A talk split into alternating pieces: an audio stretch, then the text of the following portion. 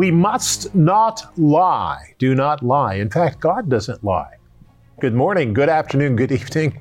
My name is Rod Hembree. And I'm Janice. And that's a real challenge, not to lie today with social media, everything else going on. Everybody lies, but we're not to lie as believers in Jesus Christ. We'll talk about this in about three minutes coming up here on the program of Bible Discovery TV. Corey, what's going on? I'm going to be taking a look at the Ark of the Covenant and the the tablets of the law that Moses had. Ryan? All right, well, guys, the book of Exodus calls God a man of war, but some protest at this, saying, How could a good God, a God of peace, according to the book of Hebrews, condone and even employ warfare? Well, we'll talk about it later. All right, these, these guys are coming up in about 20 minutes. It's really good. 25 minutes, you're coming up. What are you yes. doing? Yes, today I titled my segment Matters of the Heart. All right, very good. So let's go back to the program and begin to open our Bible and listen to what God is talking about as we look at this question Thou shalt not lie.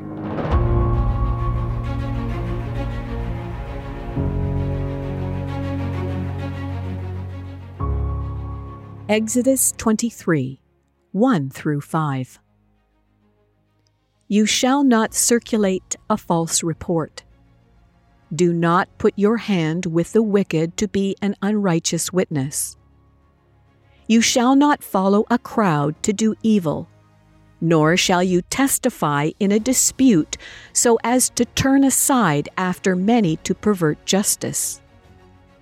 You shall not show partiality to a poor man in his dispute. If you meet your enemy's ox or his donkey going astray, you shall surely bring it back to him again. If you see the donkey of one who hates you lying under its burden, and you would refrain from helping it, you shall surely help him with it. Exodus chapter 23, verses 1 through 5.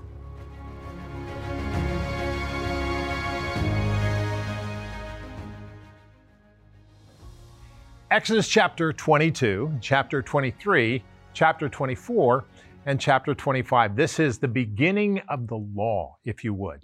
And uh, the, the law of God is very, very interesting. And as we go through this, we're going to learn that it appears to be the law of God is, in a sense, restricting us. But remember this that the Lord has given us the ability to experience pleasure, but pleasure and also pain.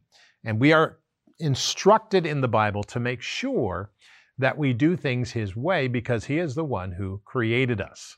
And the law of God is fascinating. And actually, it can be categorized in three ways. Number one, cultural. That would be the case of the dietary restrictions and the ways of conduct in eating. Ceremonial, involving the laws of the priesthood, the laws of the offerings, and the laws of the sacrifices. And then moral, the Ten Commandments given in Exodus chapter 20, and the Shema in Deuteronomy chapter 6. Now, the Ten Commandments are a great example of societarial law. And the Shema, the greatest commandment, is the best example of personal law. Where we seem to get tied up is when we do not understand what the Bible is saying and to whom it is speaking. A lot of people misquote the Bible because they don't understand its context.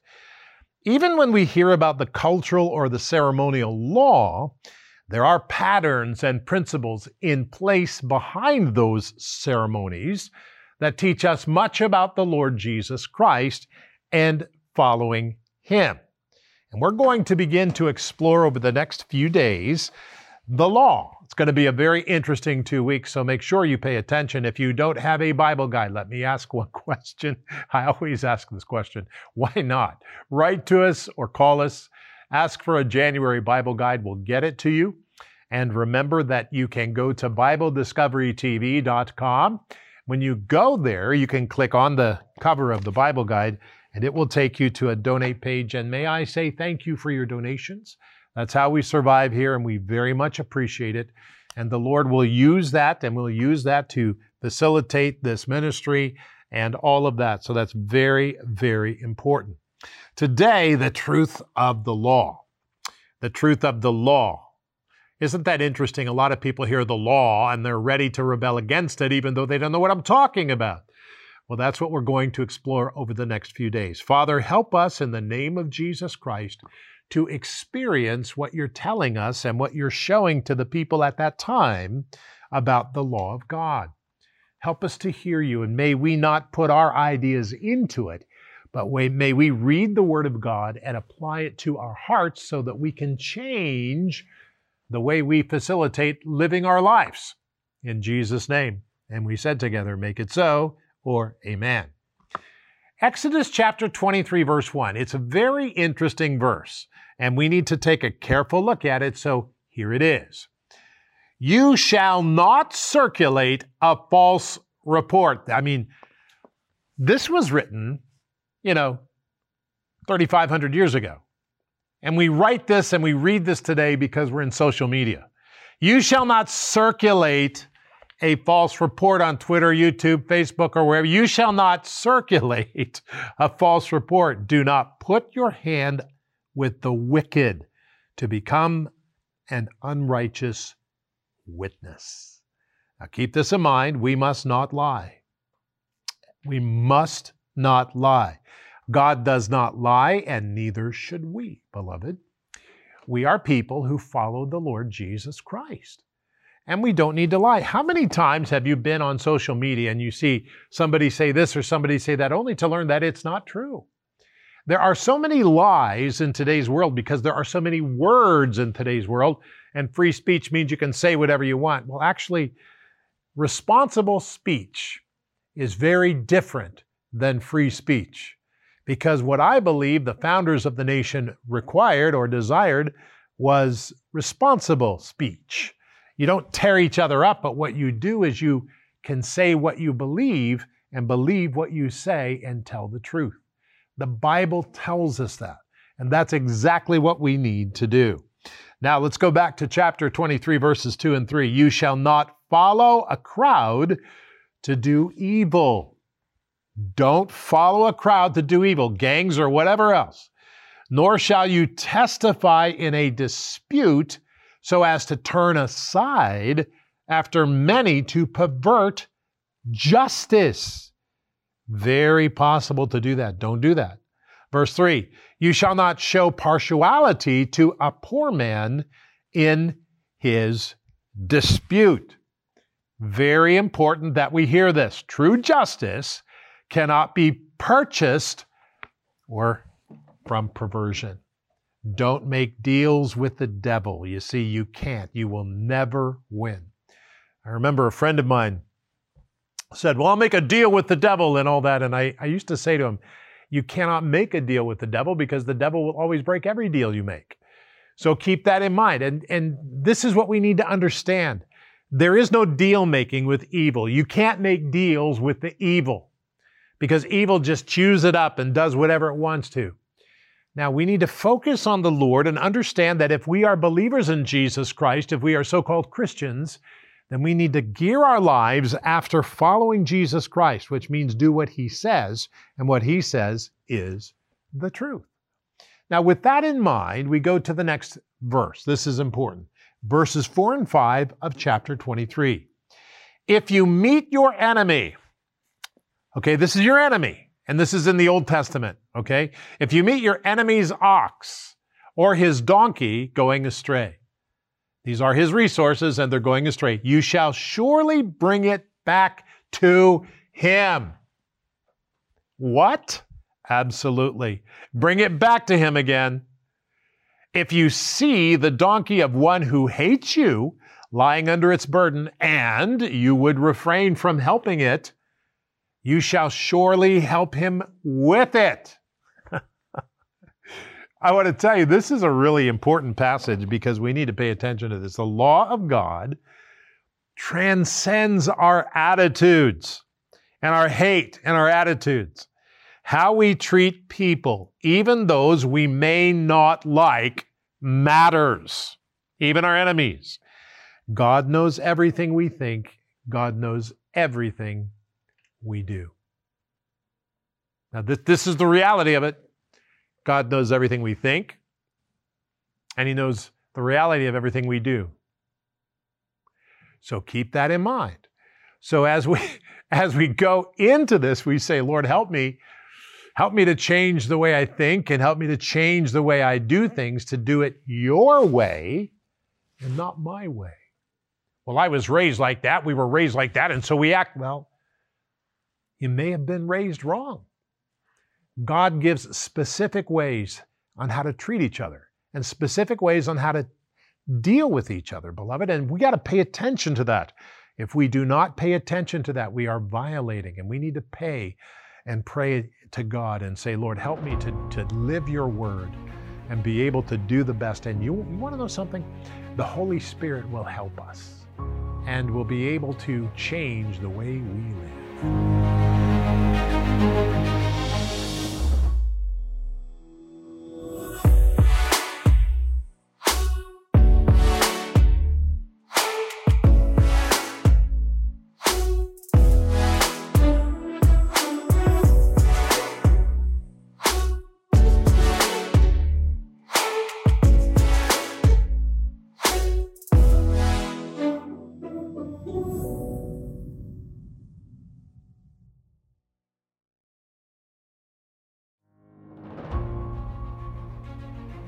Welcome back to the program. Today I want to deal with a question that comes up a lot as we read the Bible, especially for skeptics and or new readers of the Bible. And that is, how could the God of the Bible, a God the Bible calls good as well as a God of peace, condone and even employ warfare? I mean, even Exodus 15 verse 3 calls God a man of war. Now, on the surface, this may sound contradictory. A God of peace at war? Well, actually, God's goodness and peace demand that he be at war at least for now. Check it out.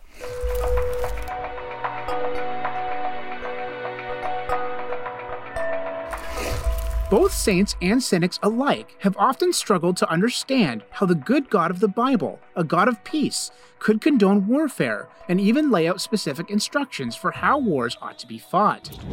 Interestingly, Old Testament scholar Gleason Archer responded to this question with a question of his own.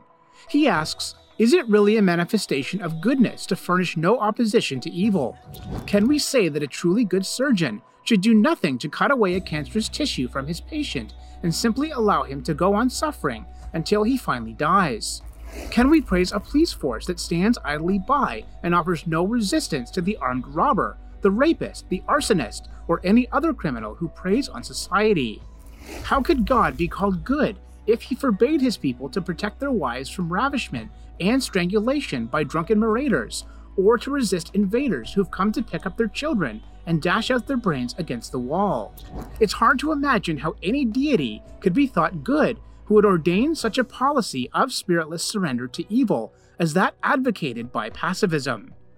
Such humanitarian protests against our Creator also illustrate the sad fact that many people, including even some believers, don't really know who God is because they do not know His Word.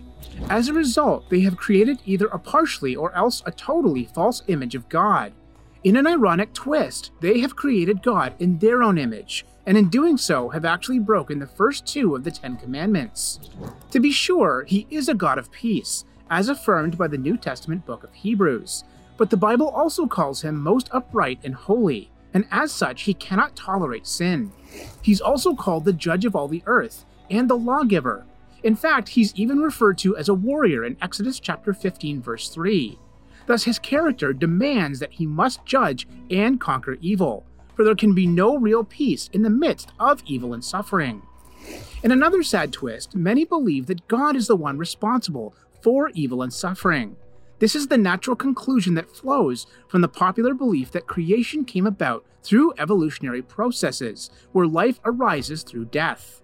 According to evolution, death, suffering, and evil have always existed. However, in direct contrast, the Bible teaches that God created everything perfect, but man rebelled against God, which brought these evils in. So God is not responsible for evil, we are.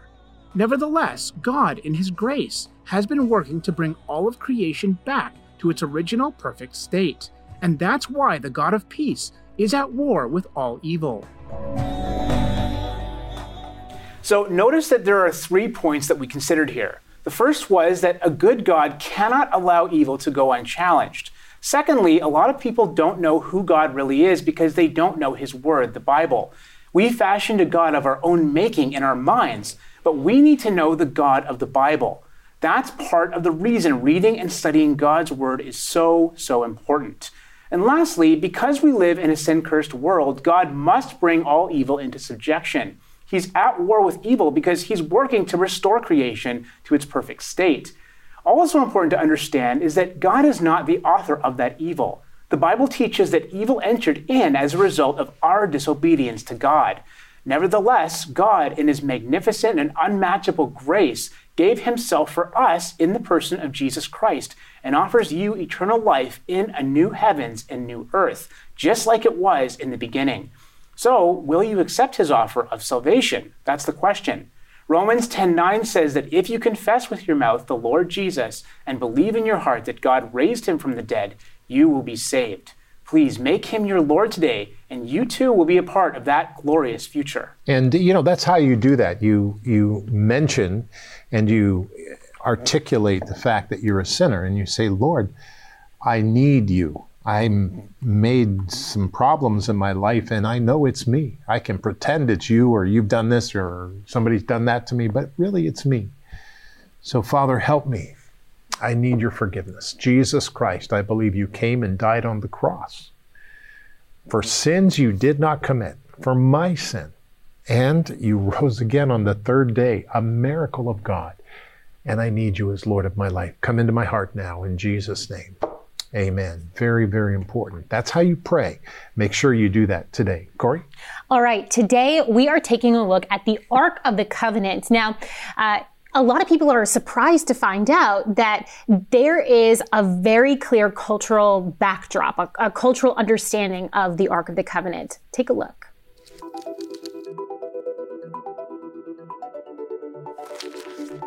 At Sinai, God gave instructions to Moses on how to build the tent tabernacle as a sacred space.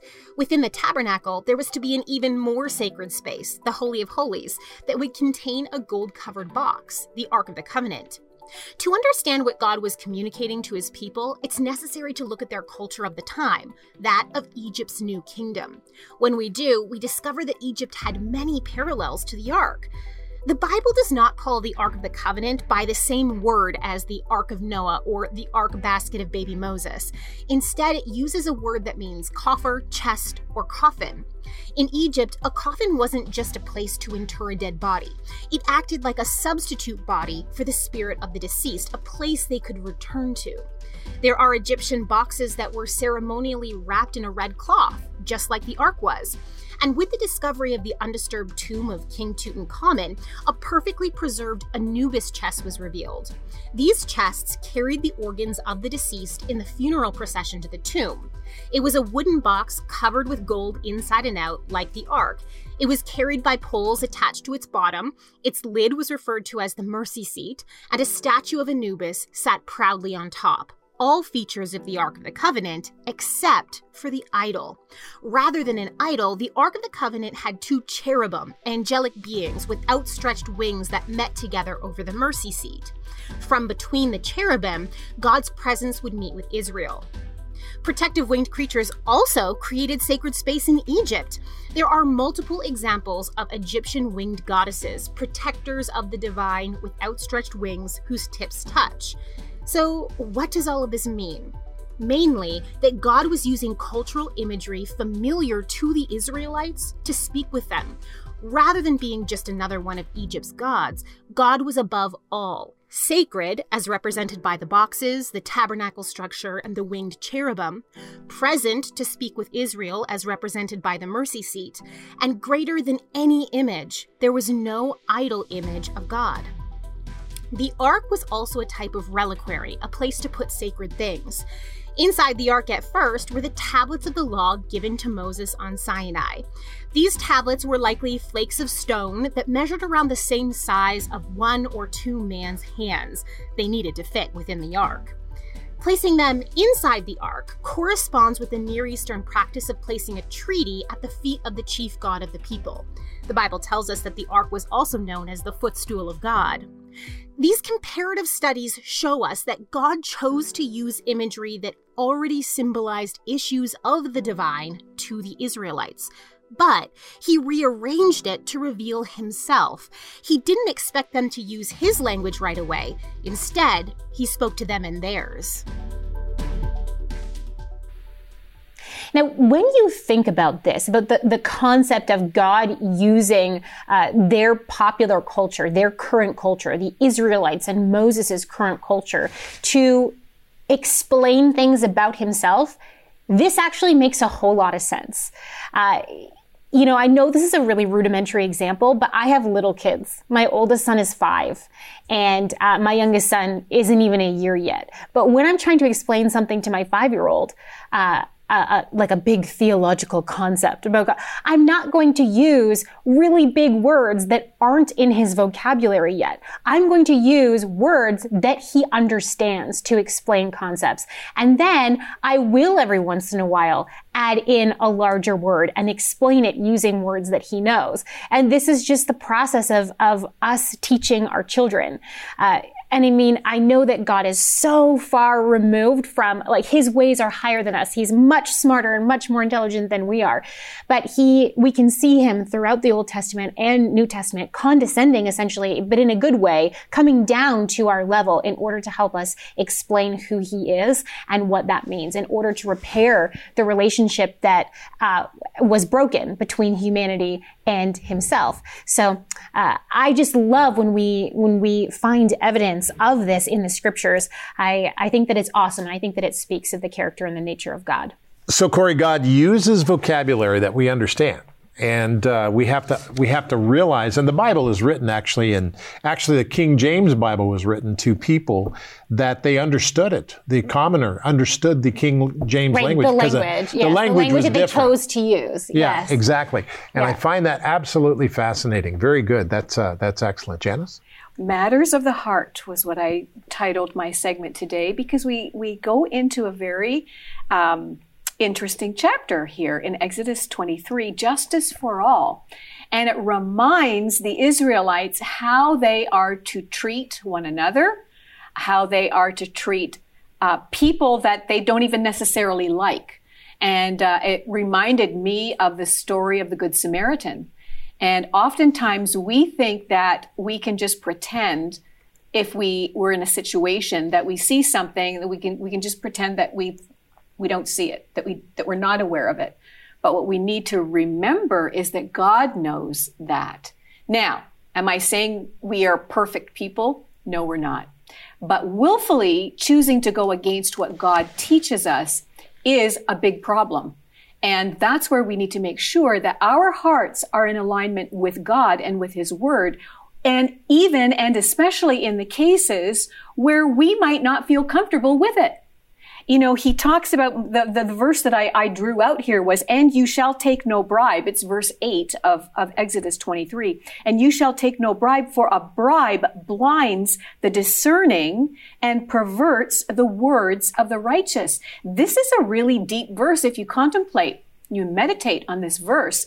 Um, being lured by something that somebody has or a different point of view can pervert the way you live your life if you if you profess to be a Christian and follow Christ and yet you are not following what Christ has done in his word, the, the plans and the ways that he wants us to live, then you are perverting that righteousness of God in front of people saying that this is what God is. And that's very dangerous ground. So I just want to warn us about that.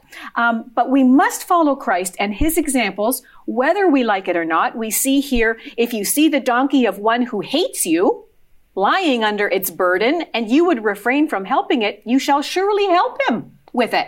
That's something that's, that's a direct, this isn't just helping lovable people or my family or my friends. This is somebody like the Good Samaritan did when the person who was wounded, his own brethren, chose to walk by.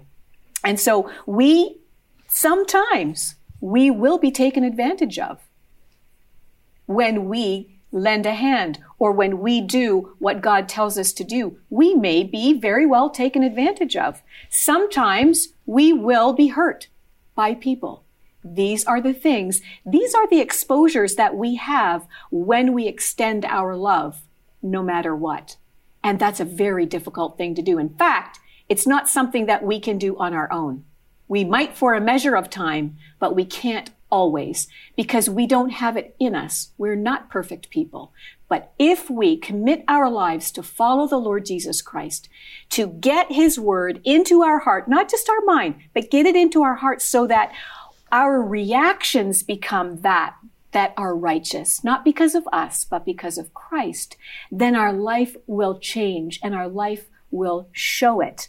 All right. So we need to remember that today, Rod, that our lives need to be a testimony and it's difficult. We cannot do it on our own. It is only through the strength of God's Holy Spirit within us when we invite Jesus Christ to be a part of our life. And when we do that, uh, we, we've come through a season now. It's Christmas is a month away. We've come through a season where people give because they feel good. But when Christians are responding and give and that sort of thing, in the case of the wars going on and all of that, they're not giving because they make themselves feel good. They're giving because that's a command of God. And God tells us that we need to follow His directions. And that becomes very, very important. So, uh, I like that because it's not in us naturally, but the Christian has the access of the Holy Spirit, which is different. That's right. And it's Him who changes our heart. Absolutely. But we have to be people who are willing to be humble before the Lord, to be teachable, to be that person who can help others. And to, to be, give a cup of cold water. Absolutely. And to be humble before the Lord is very hard, but it becomes easy once you begin to do that, and God helps us. Now let's study on and read on.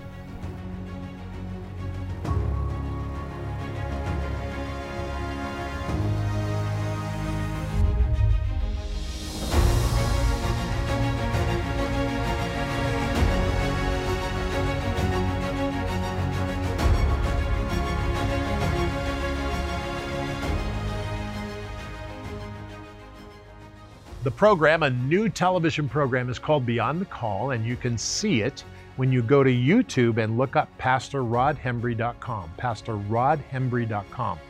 We produce that program on a regular basis, and it's for you testimonies of people to see how the Lord continues to work in their life. Go to it, PastorRodHembree.com.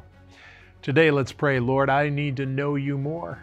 Help me to teach your ways so that I can live your ways in this world.